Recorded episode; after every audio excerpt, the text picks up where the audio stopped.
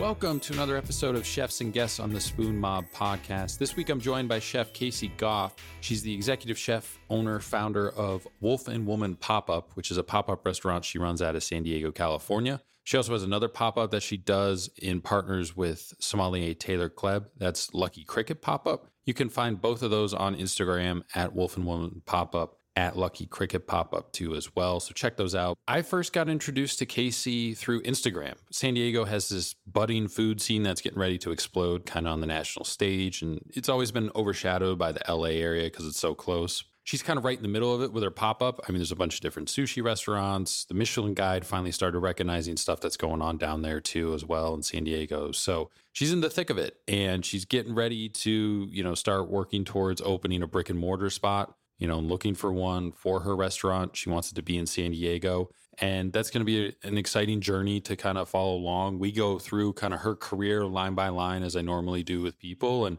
and really get into the pop up and different challenges she's faced throughout her career, not only because she's a female chef in a male dominated industry, but she's also not a white chef too as well because she is Malaysian. That's what she's cooking is this Malaysian food that looks super delicious it's kind of in this fine dining style too, as well. There's not a whole lot of people that cook Malaysian food, and there's even less that do it in kind of notable markets too, as well. I mean, you can find, you know, maybe a spot in Chicago or San Francisco, maybe DC, something like that, but it's few and far between. And she's definitely doing stuff really unique. It's really interesting, and just her whole story is is kind of it's the story that you don't normally get. You know, you get all these profiles of different chefs, especially from the celebrity ones and the famous ones, and and they might have a challenge here or two. But I think her story relates to most chefs because it's she's not at this fame level yet. She hasn't you know reached this pinnacle of her career, so she's coming up through it, and it's it's kind of a slog and it's going through all these different places and you work at this place and like they're doing this stuff and and they're treating people this way and you go over here and then there's this issue and i think that's more common than people realize so it was really cool for her to come on and, and share her story I'm super excited to see kind of where she goes. Super excited to eventually get out to San Diego and try her food uh, for myself. She's actually the first guest that we're having on the podcast that I actually haven't eaten at their restaurant or tried their food in some form, shape, or manner. So we're going to branch out a little bit and have people that have interesting stories and places that we desperately want to eat at on the podcast if we can get them on. That'll be kind of a new lane. But up till now, it's everybody that's come on the podcast I've been able to experience their food firsthand, which is awesome. But we definitely want to highlight other chefs that are doing cool, unique stuff across the country that maybe we haven't had a chance to eat at yet, but we're going to sometime in the near future. And and Casey and Wolf and Woman Pop Up is definitely on that list. So check them out on Instagram. She does live up in the mountains, so the audio is a little hit or miss on this one, unfortunately, just some connection issues. Uh, we did as much as we could to kind of get to a level that's tolerable. So just bear with it. It's just kind of a connection issue. There wasn't a whole lot that we could do, but we cleaned it up as much as we could. So appreciate everybody. Check out their Instagram. And without further delay, here's my conversation with Chef Casey Goff, the owner of Wolf and Woman Pop Up in San Diego, California thanks again for taking some time and doing the podcast. I've been fortunate enough so far with the podcast. Everybody I've had on actually have eaten their food firsthand or had some sort of interaction. You're the first guest that is just somebody that I've been following for a while on Instagram and I just really, really want to come to San Diego and uh, eat your food. It looks amazing. And, you know, did some looking into kind of your background and your story. And it's super interesting too, as well. And I was like, I knew eventually I was going to have to start having people on the podcast that maybe haven't eaten at the restaurant yet, but want to. And you're kind of the first in that lane. So, you know, you can put that on your social media if you want to, or. but uh, we'll start, you know, like I do with everybody, starting at the beginning of your career I mean, take me through it. You know, we'll we'll go in depth here. How did you first get started cooking? Was that something that you always wanted to do? Was that something that you just started doing in high school and kind of fell into? I guess it was more so, I guess, in high school. Like throughout childhood and everything, my mom always made home cooked meals. You know, that was kind of just something I grew up with. And in high school, I just, you know, was cooking at home. And then eventually, like senior year came around, everyone was like, well, you know, what are you going to be doing after high school? And everyone said, you should go to culinary school. You know, you like cooking. And then I was like, okay, I guess I'll do that. Maybe that makes sense, you know, after a recession, going to spend a bunch of money in culinary school you don't have. So I went to culinary school in 2009, got a degree, um, up getting a tendonitis in my right hand that right when I graduated from school and was working, um, kind of kicked me out of the industry for about a year. I ended up having surgery on my hand, um, but my left hand ended up getting it because I had to pick up the load for a year just because my right hand could not do anything. So I ended up kind of moving to the front of the house for a little bit throughout the last decade. So I've worked every position in a restaurant from front to back, but um, you know, cooking has been where my heart's been at. So you know, every chance I got, I you know try to make my way back to the kitchen. But um, the last few years, I've been dealing with some arthritis in my hands. So like trying to be aligned is really laborious already. I've been doing Wolf and Woman for about four years that's you know what i've been just working on um, I was still working full time in a restaurant up until the pandemic, you know, kind of threw everything for a curveball this last year and a half. And I've just been trying to make this work, you know, trying to make something work, kind of figure it out. So, did you start cooking in like high school? Did you ever work at a restaurant, or were you strictly just kind of going to school and then decided after high school to go to culinary school? Yeah, I was just kind of cooking at home through childhood. Always watched like PBS and the cooking shows, like Two Fat Ladies and all that, and you know Rachael Ray thirty minute meals. That I always say, uh, someone kind of gave me some stuff about going. I was like, I think I'm such a good line cook because of watching the Rachael Ray 30 minute meals because you had to work so fast. And I could like, you know, kind of put it in my brain on how to make things, you know, do this and do that. And then food was always kind of like a part of my life and maybe I just didn't know that was a direction I was going to go into. But I mean, health is something that I'm really passionate about and love. So, as despite how hard this industry has been, it's you know definitely where my heart has been. So you went to the art institutes. You got a culinary degree there, and then you were going for I think food and beverage management too as well. But I think you wound up uh, not completing that looking back on it now, would what would you do differently? Would you just not go to culinary school and just work in kitchens? Yeah, and that's kind of what I tell other people. It's like, you know, kind of look out and see that, you know, inspire you. I would have definitely liked just kind of getting my bearings in the industry because you, even with culinary school, you always started at the bottom anyways and had to work your way up. So I kind of wish I just went that route. And that's kind of what I tell, you know, other people getting into the industry, like young people, you know, just find places you want to work and who you want to learn from and try to seek out mentorship if you can.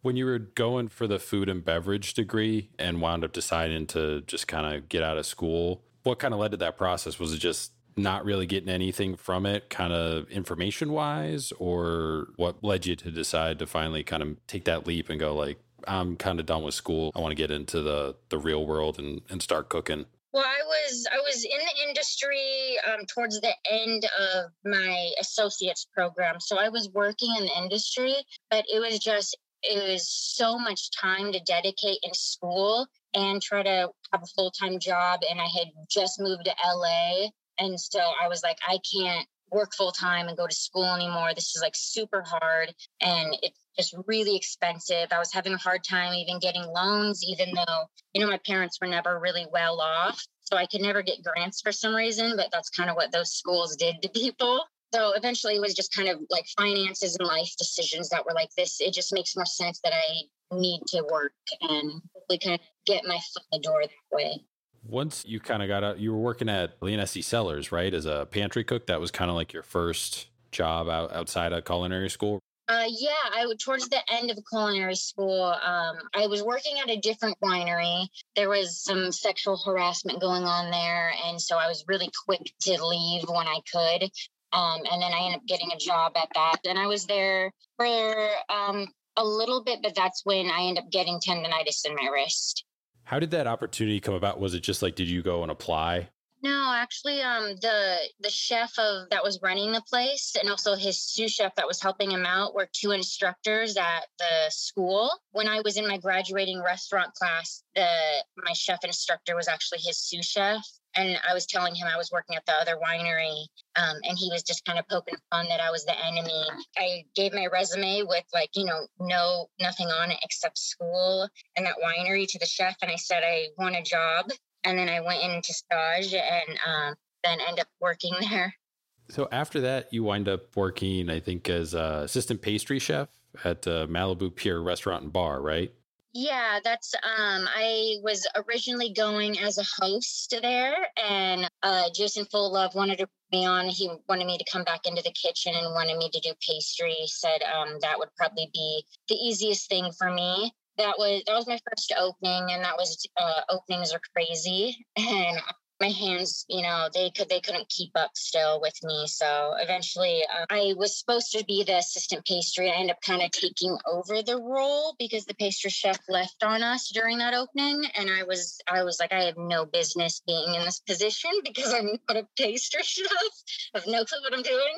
So that that was a little crazy. What was the most difficult part of becoming kind of a pastry chef or taking on that role. Before that you're always kind of used to working on the line and stuff and then you take pastry is a whole different thing and i've talked to a couple people that have done it. They usually said like it was just the shift change like the hours having to get up super early in the morning to get to the restaurant and start prepping and doing all the pastry stuff or being there late at night and stuff like that but what was the most difficult challenge with that transition for you the most difficult thing was more like I had just moved to LA and I was on my own for the first time wasn't used to LA traffic. So, like, I wasn't, you know, had to get up early in the mornings to get to the job in Malibu at seven in the morning.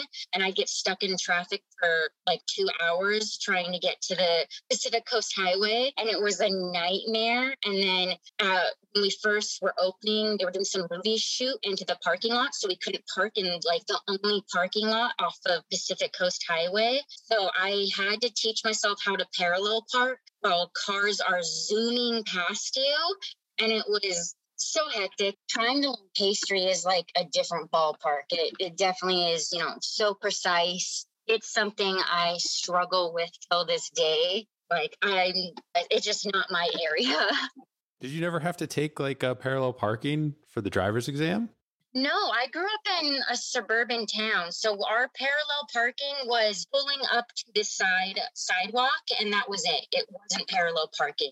So I was trying not to die. So I can parallel park well. Yeah, we always had, they had these like cones set up that they were supposed to be like the size of like a parking space or a car. And then you would drive into it and they'd tell you left or right. And then you would have to like back out of this like little maze thing that they set up at least here in Ohio, like I don't know if it's still the same because this was like 15, like 17 years ago, but if you hit a cone, it was like an automatic fail. And then you'd have to come back and like do it again like a week later or something like that. But then after that, when you're doing the pastry chef stuff, and then you wind up going to uh, Knead and Co. was next, right? Focus on pasta making.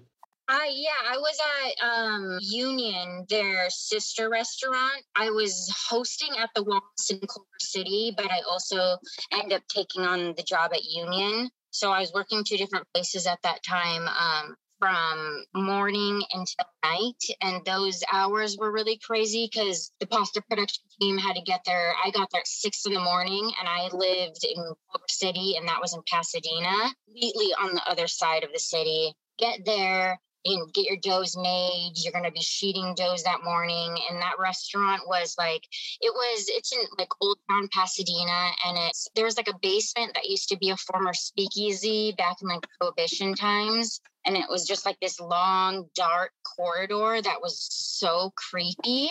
And when I had to be like the first one that showed up there, I usually like avoided for an hour to go down there if I could. But that one was a crazy one because then we end up going to the opening for Knead and Company because like the different locations it's we kind of learn like you know with like dough making and stuff like that it, a lot of like your terroir like your environment goes into like the dough. So if like it's really humid that day you're not going to need as much water to like hydrate it. So there was one time in the opening when all of our recipes you know were made for union and when we use them into the Knead space, I think we had, it probably was like 40 pounds of dough that were just not right. And we couldn't figure out why at the time. And then also, um, our flour mill was like milling their durum a little bit differently too. So we end up having to like throw away like 40 pounds of dough. And it was like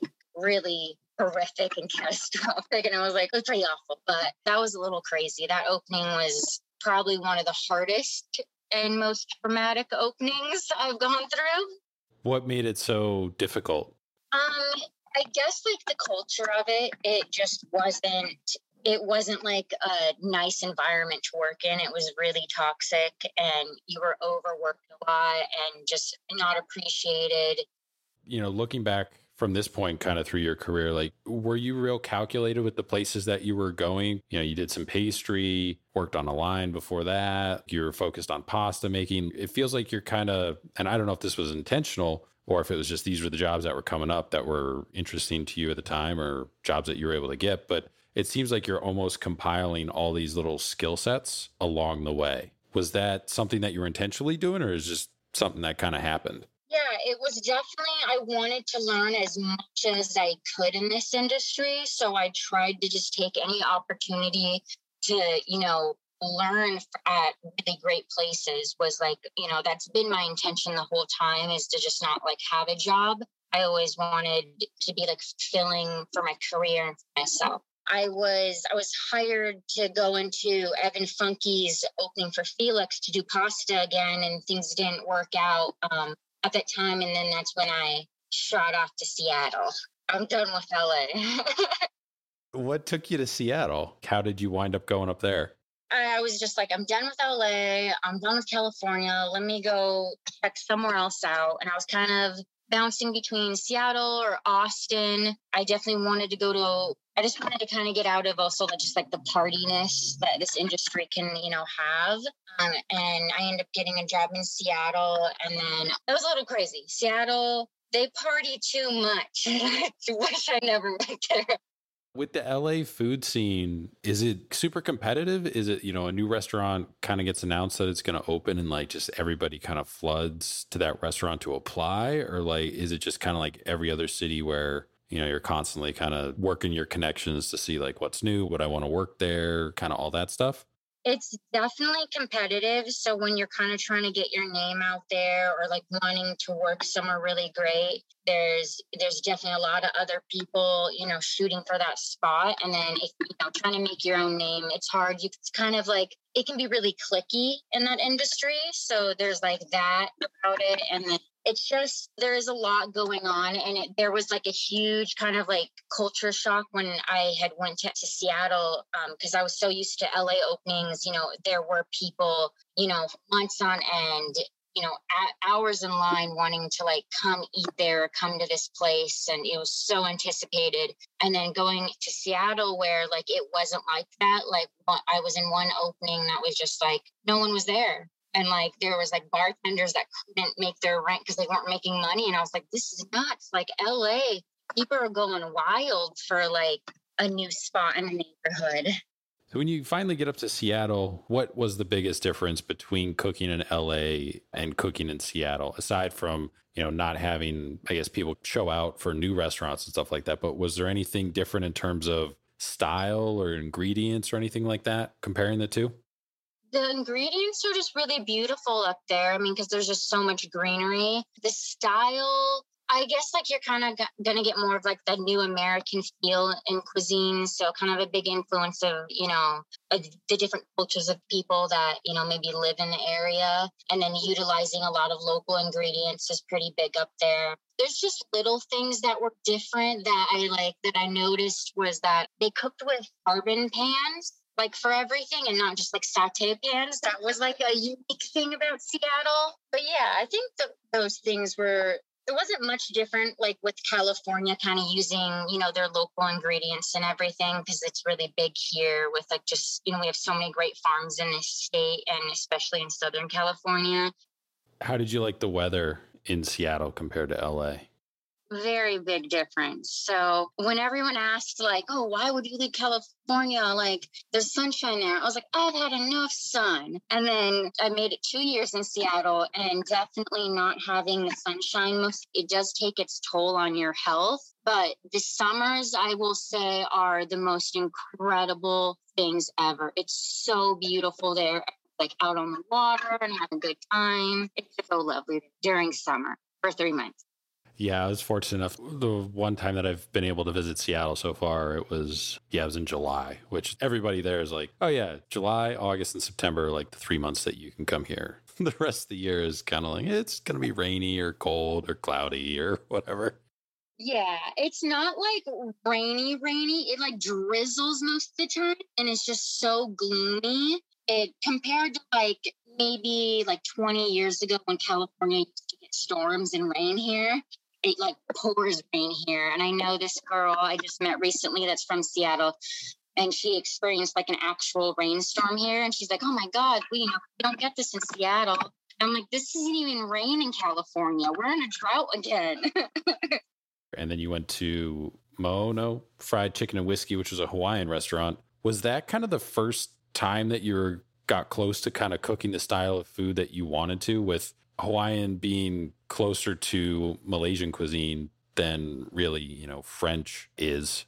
that place was definitely had like some Asian fusion in there. So um the chef that was kind of was running the place is just like super talented, had it like a Michelin background. But the food we were doing there was very humble, fried chicken, of course, but um everything was just so incredible. Um, we did do a lot of fun things like, you know, chili crab pasta. You know, we used a lot of like Asian ingredients like gailan and things like that. That place was the busiest place in Seattle I worked, and it it you know it cranked out food. Had so much fried chicken. I guess that was definitely a little closer to what I'm doing now. Like most of my career, I guess I didn't know what direction I was going to go in. I knew I, you know, I wanted to learn a lot of different techniques and I, I wanted to be very open to learning, you know, different styles of cuisine. It wasn't, you know, until a few years ago when I realized like I'm not as familiar with my own heritage. And that's kind of when I started exploring that. And that's kind of where I'm at with where my food is at now. Yeah, because you started your pop up December 2017, Wolf and Woman. What made you want to do a pop up? Um, definitely have been tired working for people. Um, you know, it's I've never had much kind of like given to me in my career when it's come to like learning and opportunities. And so, you know, I, you know, this was never a job for me. You know, I always was always something more, just like wanting to be a little more creative and and just going into that direction. I had been trying to kind of get a pop up going um, in 2014, and I kind of did a couple little things there. And um, then when I was in Seattle, I I made friends with like a lot of really talented chefs up there. And then one of them, we just him and I could just talk about food all day and like come up with like the coolest like dishes and menus. And so one day I was like, this is what I'm going to do. Do you want to do this with me? And so um, we initially did that together, but things didn't work out um, business wise. So um, it ended up, you know, it's been me and we kind of parted ways on that. But I've just been, you know, the end goal has always hoping for a brick and mortar out of this, and, you know, hoping I catch someone's eye that know, believes and wants to invest in what I'm doing. So that's kind of been the road I'm on. And, you know, the pandemic's really crazy, like working that and trying to figure out where this has all been. Because though I launched in San Diego and uh, it's been really surreal that I, like there's any recognition or people like wondering, oh, what's going on over there? And it's a little overwhelming because I'm like, wait, no, I'm not ready. I'm not ready.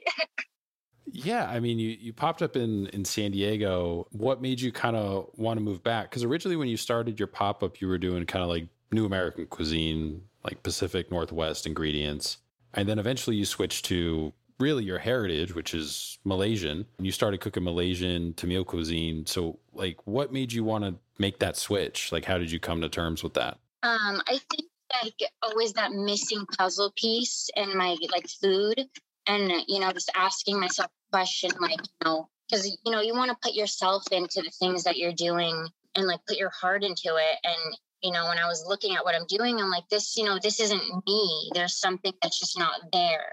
And then that's kind of when i asked myself i was like wait like i don't i don't really know my heritage that well. You know there's things like i've grown up with and my mom has you know cooked throughout my childhood but a lot of this stuff now um it's just the, like things that she's grown up with too that i never even had.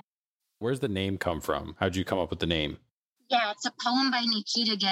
And some days I'm more than woman, and I'm still learning how to stop apologizing for my wild. What made you kind of decide to to leave Seattle? I mean, obviously the weather was a big component, but you could have gone anywhere and you went kind of back to California. It was just because your family's there? Yeah, um, I wasn't like my mental health wasn't doing so well at this point. Um, and was just like, I need to come back. You know, I don't have like any support system here at all. And, you know, so I came back to LA um, and I was there for a little bit and then um, had a family member pass away and then got out of a really bad relationship. So that's when I was like, okay, I need I need to move back home for a little. And shortly after, you know, the pandemic hit, and then you know, the everyone's world got flipped upside down. Yeah, I mean, you kind of moved your pop up and everything like it was like 2019. Then the pandemic starts at the beginning of 2020. What did you do during the pandemic? Because I mean, a lot of the restaurants were closed. LA and you know most of California was on a lockdown for extended period of time, more so than some other states how did you kind of fill the time? Were you just kind of working on Wolf and Woman branding and website and stuff like that, or what'd you do? No, I, it, everything was a standstill. There was just like really nothing to do.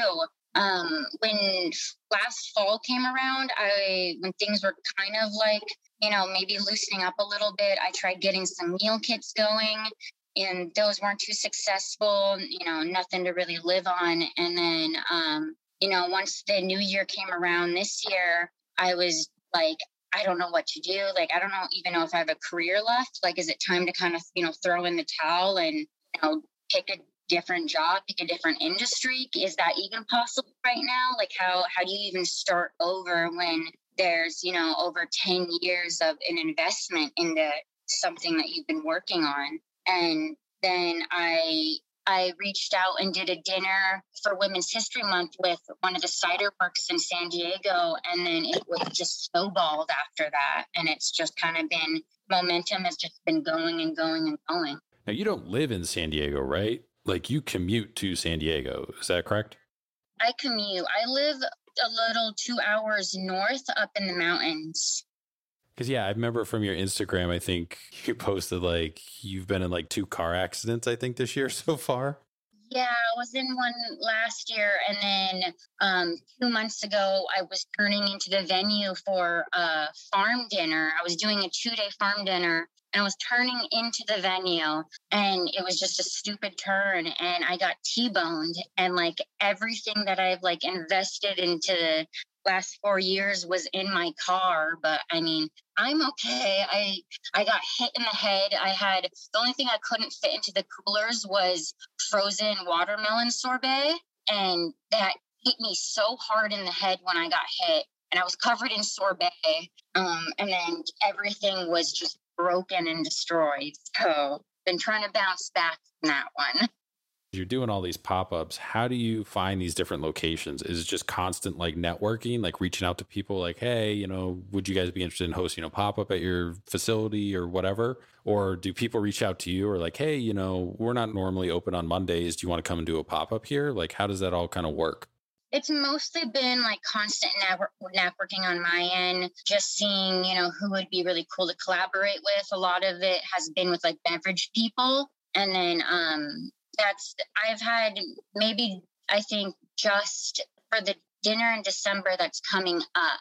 I um, had one of the PR firms in San Diego say that uh, the resort was looking for another chef to add on to their guest chef series. And the woman who who runs the PR firm is just so nice and she kind of like throws out little opportunity things that she hears of for me. So that's kind of like the first thing that I've been invited to, I think, um, so far. So it's kind of finally a lot of like the work on my end is paying off that some people are interested in and wanting to um, business with that's awesome to hear that it's finally kind of snowballing for you. You did a pop up in Austin. Are you open to doing pop ups like in different cities too, as well, that you can do? Or how'd you kind of decide on doing that?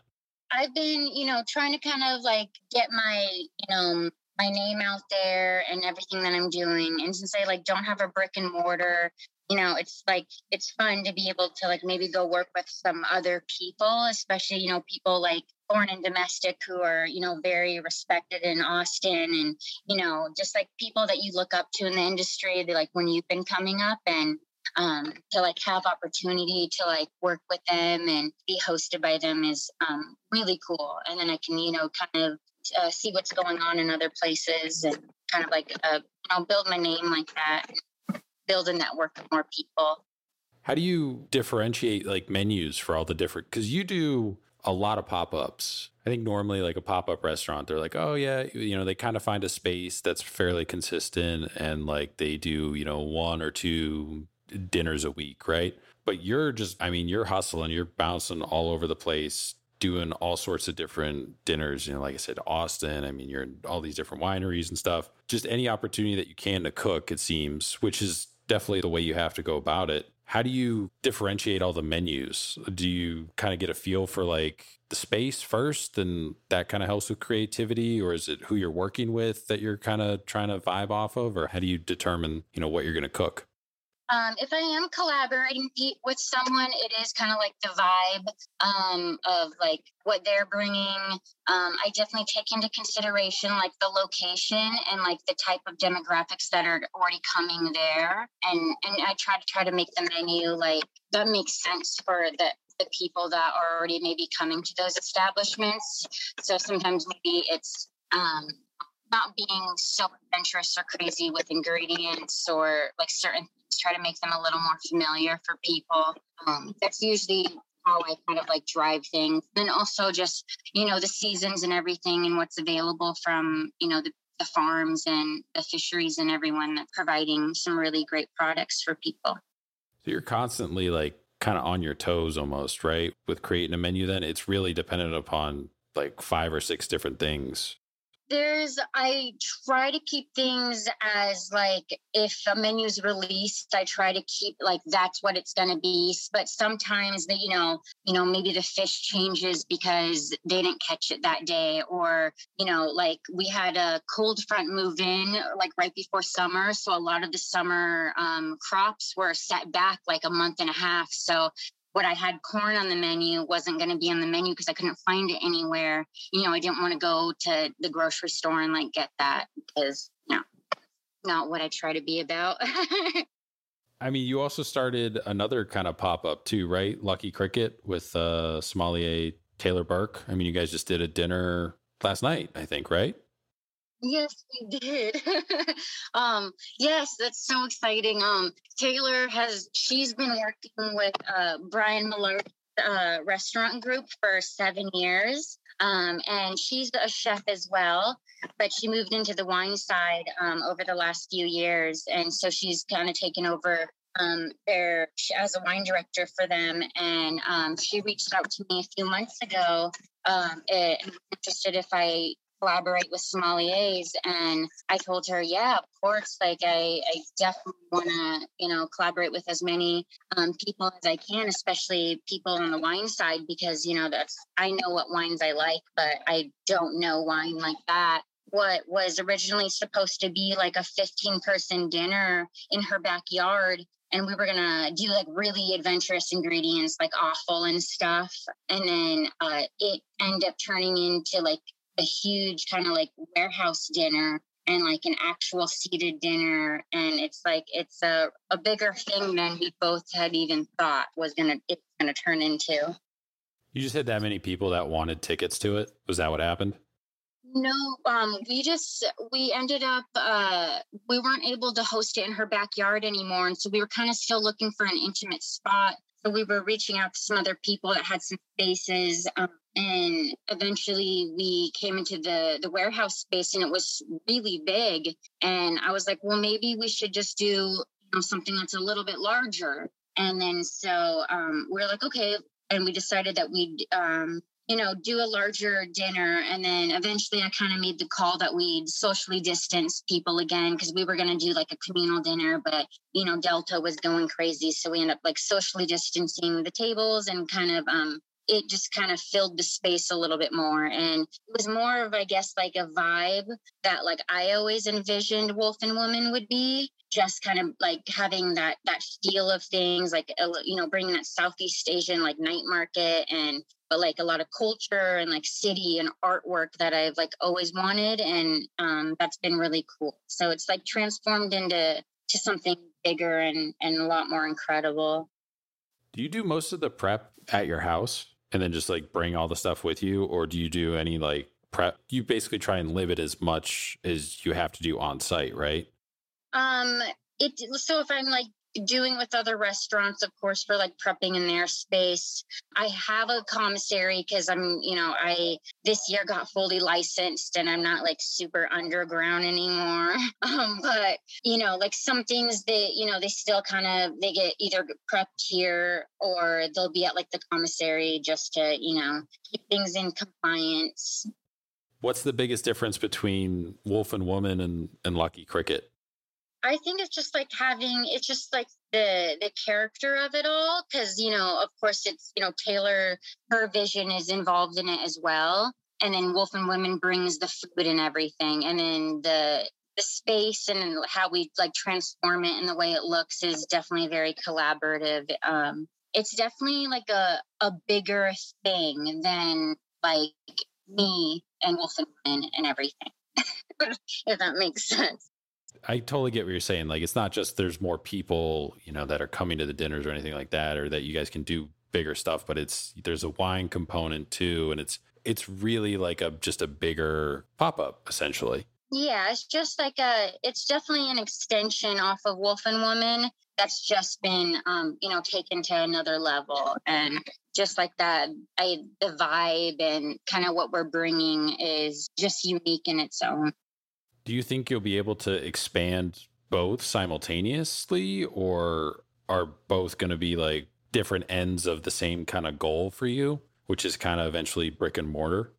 Um, I think Lucky Cricket will most likely stay as a project for both Taylor and I, just with where we're at in our careers. I think Wolf and Woman will be the one that will eventually branch into a brick and mortar if I'm lucky but you know we'll see. I'm just i'm trying to i think like everyone is just trying to like stay optimistic and positive and focused and consistent but it's like you know it's hard with everything going on still like to to try to keep going.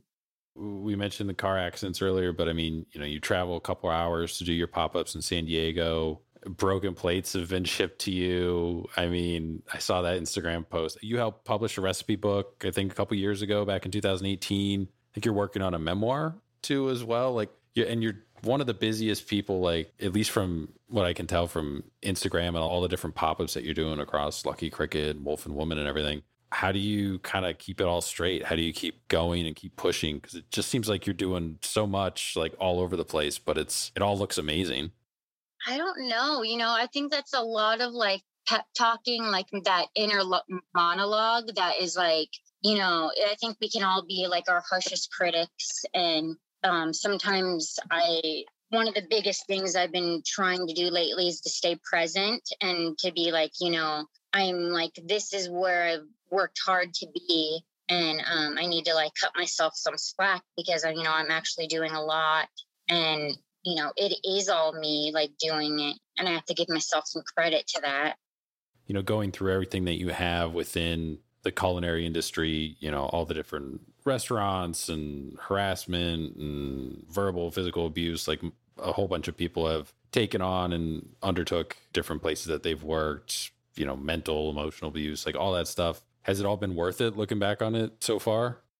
I don't know. I'm really bitter about my career, if I'm honest with you. There's a lot of like pain and trauma that comes from the last decade. I guess the way I'm trying to like harness that is to just, you know, definitely speak out against it and, you know, hope to be part of the change in, you know, these upcoming years when the industry is building itself to just be better for everyone and just be healthier and be a place that people want that can thrive and want to be here and that you know the people that love doing what they do that it's not going to come at a cost of you know their mental health or their physical health or or even at the loss of their careers you know that people can be here because they love it and they can be creative and there's opportunity and there's growth here. And there's also not all bad people. Hopefully all the bad people stop being bad or just go away the West Coast, you know, is definitely more progressive than, you know, where I live in middle America. Do you think Malaysian food, you know, the stuff that you're cooking could work in bigger cities across kind of like the US or even to the Midwest, like outside of Chicago? Um, I definitely think so. I think, you know, um, there's always like some small towns you'll run into that you know, has like that one Thai food place or that one place. And I definitely think there's, you know, a place for it. Is California where you want to be, like where you eventually want to open up your own restaurant, or are you open to like other locations? Like obviously you've been to Austin, you did your pop up there, so you got to kind of check out that city. You've lived in Seattle, so that's probably not somewhere you want to open your own restaurant based on what you went through and everything. But is it for sure going to be California because that's like where your family is, or are you still kind of open to just whatever kind of comes your way? Um, I mean, I'm not a closed door on it. I am open, but like definitely at this point in my life, um, being closer to family, um, I think San Diego's what I'm going to be working towards. You know, my my plan is to be. I just I think there's a lot of potential going on in San Diego right now. I don't think they've been like as recognized as they could or should have been for like the food down there. And I think there's just a lot of exciting things going on right now. I think in the next few years, it's going to be kind of on the map, you know, like LA is. Yeah, it definitely seems like it's just it's like just starting to kind of blow up and get some national recognition here and there where before it was definitely overshadowed by LA because they were they're so close. It's only what it's like an hour between the two if you hit traffic right? Um, it's a little more depend on, I guess, which way you're going. It could be about two hours, maybe. I'm in between it, and it's it would take me about three hours to get to LA just because the freeways are awful. The metro system doesn't run all the way down there, right? Um, if on the coast it does, but if you're coming inland, you're uh, the train comes like into uh, one of the counties over here, and then you'd be kind of switching a couple buses, and then it just it's not that great. So yeah, I mean, like a lot of chefs have done kind of the pop up model or switch to it. The private catering has become kind of a big thing where you know chefs will come into your home and and cook you a fantastic dinner and everything. A lot of that, I think, is because of the pandemic. People kind of shifted what they were doing with you know restaurants closing or or them getting laid off and everything. Do you think more chefs will kind of continue towards that model instead of the traditional brick and mortar route? I'm thinking so. I'm thinking a lot of like everyone's been talking about ghost kitchens as well. You know, I think the industry has been also talking about like just doing like that quick service type of concept that's, you know, makes a lot more sense because, you know, there's you don't make much money when you're doing really you know nice sit down food to like you know meet your margins and pay everything you need to pay when you're doing something on that level. Um, i think and especially with the pandemic and you know there's going to be so much that like needs to be done to like recover that i think it's going to be more in that direction of like pop-ups and like quick service type of things and like those concepts that are um, just going to make a little more sense you also sell masala through your website too, right? Yes, I've been working on a little masala line, been working on some condiments and stuff. I've, you know, kind of been lagging on that, but um, a lot of those are, you know, South Indian inspired, a little, you know, American inspired as well. So, do you plan on expanding kind of on the packaged goods, things that you can kind of ship to people if they're interested? Yeah, I want to. I want there to be like a like a full line that uh, could be sold, like you know, like the little boutique stores down here and stuff that people are really interested in. Um, because um, I think that's definitely gonna, if I can get that out there and brand it properly, it will, you know, hopefully carry me through some of the times when you know the pop up's not able to be done. This next question comes from Chef Matthew Heaggans. He's a chef owner here in Columbus. Uh, he's a previous guest on the podcast. He owns Preston's, a burger joint here. He left behind a question What way do you feel like you can be a better citizen in the hospitality industry going forward? Just being a good person. I've always, you know, I've worked for some places that were really hard to work for. And I knew that I didn't want to be that kind of employer or just the kind that kind of person. And I think it's really important to just be kind to the people that for you or that you do business with and that are around you and just you know have those kind of leadership skills i think those are important it's not um you know less ego and more heart what's a question you want to leave behind for the next guest on the podcast oh wow okay um where do they think the industry will be headed towards in like the next two years? So I got a handful of more questions for you. These are the ones that we ask to everybody who comes on the podcast. So there's a compare and contrast. First question for you: Who was the biggest influence on your career thus far, your culinary career? Um, I, I mean, I guess that would be my mom because that's why you know why I'm cooking. What's the one kitchen item that's not a knife that you can't live without? I guess plating spoons. What's uh, one thing in a restaurant that you would not fix yourself? Now, I know you're doing a pop up, so you kind of have to fix most everything. But when you were working in a restaurant, if something would break, what was the kind of the one thing that you weren't going to try and fix yourself? Anything that had to do with the grease trap. What's one restaurant in San Diego that you'd recommend that isn't your own? Oh man, there's a lot down here. I recently had dinner at Hoxton Manor that just opened up. Um, they're doing like Vietnamese, Southeast Asian, like influenced cuisine. The chef is, um, he has a background in that kind of like Malaysian, Southeast Asian food too. Um, and uh, he formerly has come from Dominique Crenn's place too. That and so he's like running the, running the menu over there, and that place was really really good to eat at. So I definitely have been recommending it to people. Bucket list travel destination, bucket list restaurant. Is there a place that you definitely want to go to whenever you get a chance to travel? What's one place that you want to eat at that you haven't been able to yet? Um, I really want to go to Malaysia and go to a restaurant called Candlenut. They are, I think they have one Michelin and they're doing Peranakan cuisine, which is um, a specific kind of uh, like regional uh, cuisine in Malaysia. So that would be really interesting to see, like, you know, food that I am doing represented on like that level. Um, place I want to travel to. Um, I really been wanting to go to Valle de Guadalupe. It's like a wine country in Baja California and it looks like it's you know there's a lot of chefs doing things down there right now too and it just looks really beautiful. Yeah and i think candlenut they also have they have two restaurants. They have one in singapore and then they have another one in malaysia. In i think it's in the capital city in malaysia because the one in singapore i think has it might be two michelin starred now. I don't remember off the top of my head but craziest thing you've seen happen in a restaurant while you're working?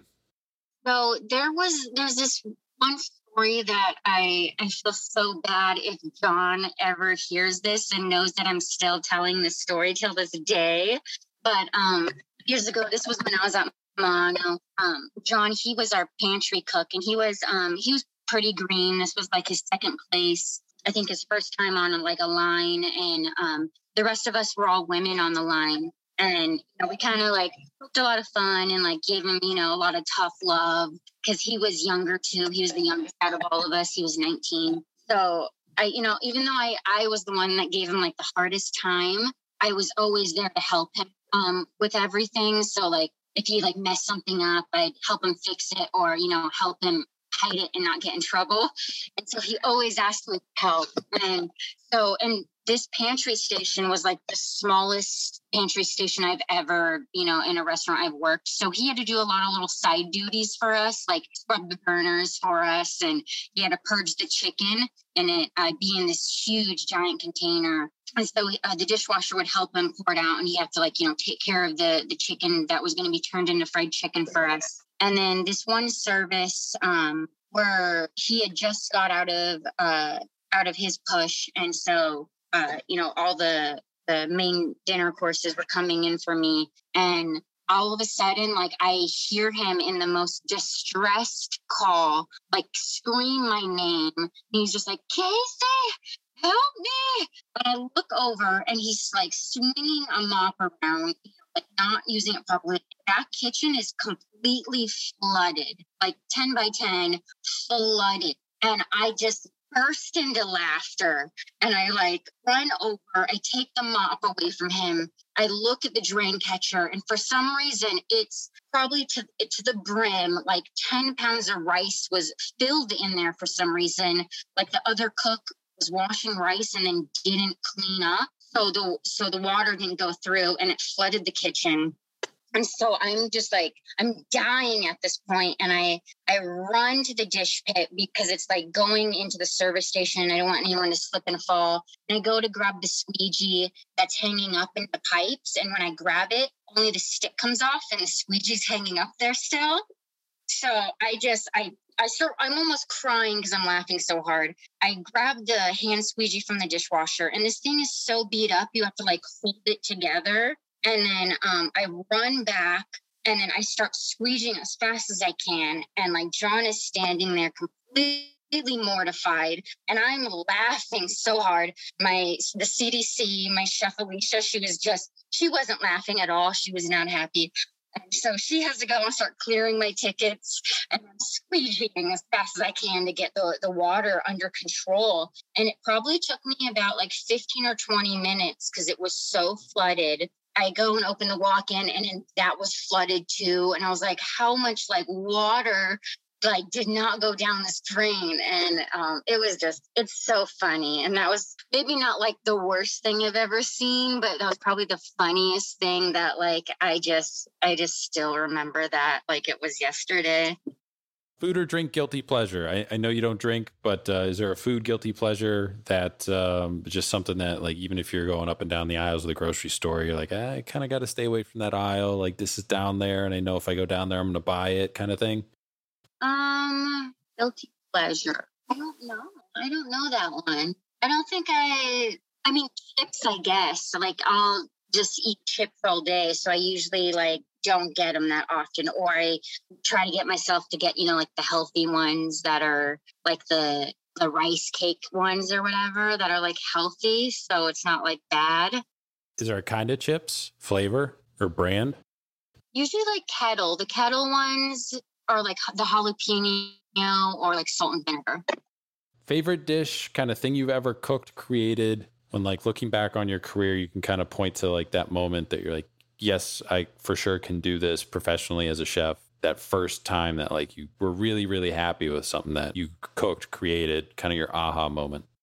I have to be, I think a lot of like lately, I've like had the aha moments in what I'm doing, but also a lot of like, oh, you know, like there's so much I'm like still learning. And there's still like, there's little things of like, just that, you know, just that I'm pushing and doing all these things and they're they're really ambitious and creative is just uh, uh I don't know.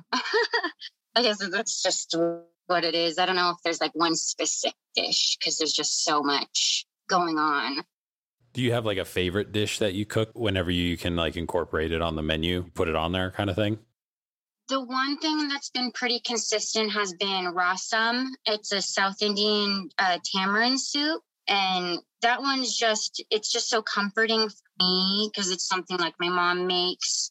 So it's been something that I've like wanted to share with everyone else. And so that one's been very consistent. And then I've kind of played around with um, like the makeup of that and kind of making it a little more contemporary, like putting um, like different things in it, not just having the rasam. So that's been fun to play around with as well, but then also share something that's um, very like dear to me. I'm an Anthony Bourdain fan, but not everybody is. Uh, if you were, was there a favorite moment, episode, scene that always stands out to you about him? Or if you weren't, is there another kind of culinary personality, whether it's like an Emeril or a Julia Child or somebody that you always kind of gravitated towards? Definitely an Anthony Bourdain fan, and it was very tragic the day he passed, I think, for everyone in the industry. I think just him being so outspoken and he didn't you know filter what he he felt in his heart but then also was just like you know very compassionate and very like eager to kind of learn things that he was maybe unfamiliar with like other cultures and just like the way he his story writing was just really you know beautiful. Where can people find you? Social media website reservations plug all your stuff I am at Wolf and Woman Pop Up on Instagram. The website is wolfandwomanrestaurant.com. And there's some things for reservations, uh, little things on the website that people can check out. And then you're also Lucky Cricket Pop Up on Instagram too, but you guys are not doing any more dinners for the rest of the year for that, right? Yeah, I think we're having like uh, just a weird wave of like after summer, Delta going into winter that people just, they're not really looking for events right now. So I think we're going to just kind of um, do something simple for like Halloween and then like a little like market for uh, November and then kind of circle back around um, in spring. And that's probably what I'm doing with Wolf and Woman as well. Just trying to finish off some of uh, these end of the year dinners and then come back in spring. We'll probably see you hopefully in the spring then when you kind of start everything back up. I don't know if we'd be able to make it out to San Diego in time for anything in like December or not, but uh, I was looking at flights to San Diego the other day. So who knows? Uh, and I'm sure once my wife listens to this, she'll probably do two things ask me when we're going to San Diego to eat your Malaysian food, and then also probably order masala off your website, if I had to guess. Uh, those two things will probably happen. So uh, hopefully we'll be able to get out there sooner than later and, and see and, and enjoy your food. It looks awesome. I can't even remember how I found you on Instagram. It's always just enjoyable for me to see like new stuff that you're posting, new pictures and everything, and, and everything that you have going on. So I really hope that you're able to eventually get into a brick and mortar like you want to. But the pop up is an awesome thing, you know, from what I've seen, and it looks amazing and looks delicious. So I, I can't wait to try it myself. Well, thank you. Thank you so much for having me and for the support. Absolutely. But uh, stay in touch if you know you ever want to come back on the podcast, have something else to plug or anything like that. Open invitation to everyone that comes on. You know, we try and support everybody that comes on as much as possible. So even if it's for like 15 minutes because you have a new pop-up or something like that or something new on the website or whatever more than happy to to have you back on anytime anything you need from me let me know but uh, stay in touch and we'll hopefully see you soon i will thank you a big thanks again to Chef Casey Goff for coming on the podcast, taking some time out of one of her days off uh, in between planning pop ups and creating menus for different events that she's doing. Sounds like uh, she's going to take a little break here, probably just during the holidays, and then uh, ramp it back up to doing a bunch of pop ups in the beginning of the new year. So make sure to follow them on Instagram at Wolf and Woman Pop Up and at Lucky Cricket Pop Up. That way, any new events, anything that's coming out, you're kind of going to be the first to know as long as you're following along with the account. Make sure to follow us on Instagram too, as well at Spoon Mob, Twitter, Facebook, Spoon Mob One, website, spoonmob.com. Make sure to check out Wolf and Woman Restaurant.com for any details on future pop ups. Also, you can order some items that she has for sale. Chef Goff does on website, She'll ship them to you. So check all that stuff out if you're interested. Appreciate everybody listening. Make sure to subscribe to the podcast wherever you get your podcast from. We also have some episodes up on YouTube. Backlog is being remastered all the way up until I think Greg Stokes episode was the first one that Andrew actually did. I did all the ones previously. So Andrew's going back, kind of cleaning those up a little bit. So we're all the way up to Alex Seidel uh, is on YouTube. There's no video component, just audio. But if you want to go back through the backlog, check those out. They're on YouTube as well. You can subscribe to our YouTube page as well. Appreciate everybody listening. Check all of the socials out and all that stuff. But uh, otherwise, we'll talk to you guys next week.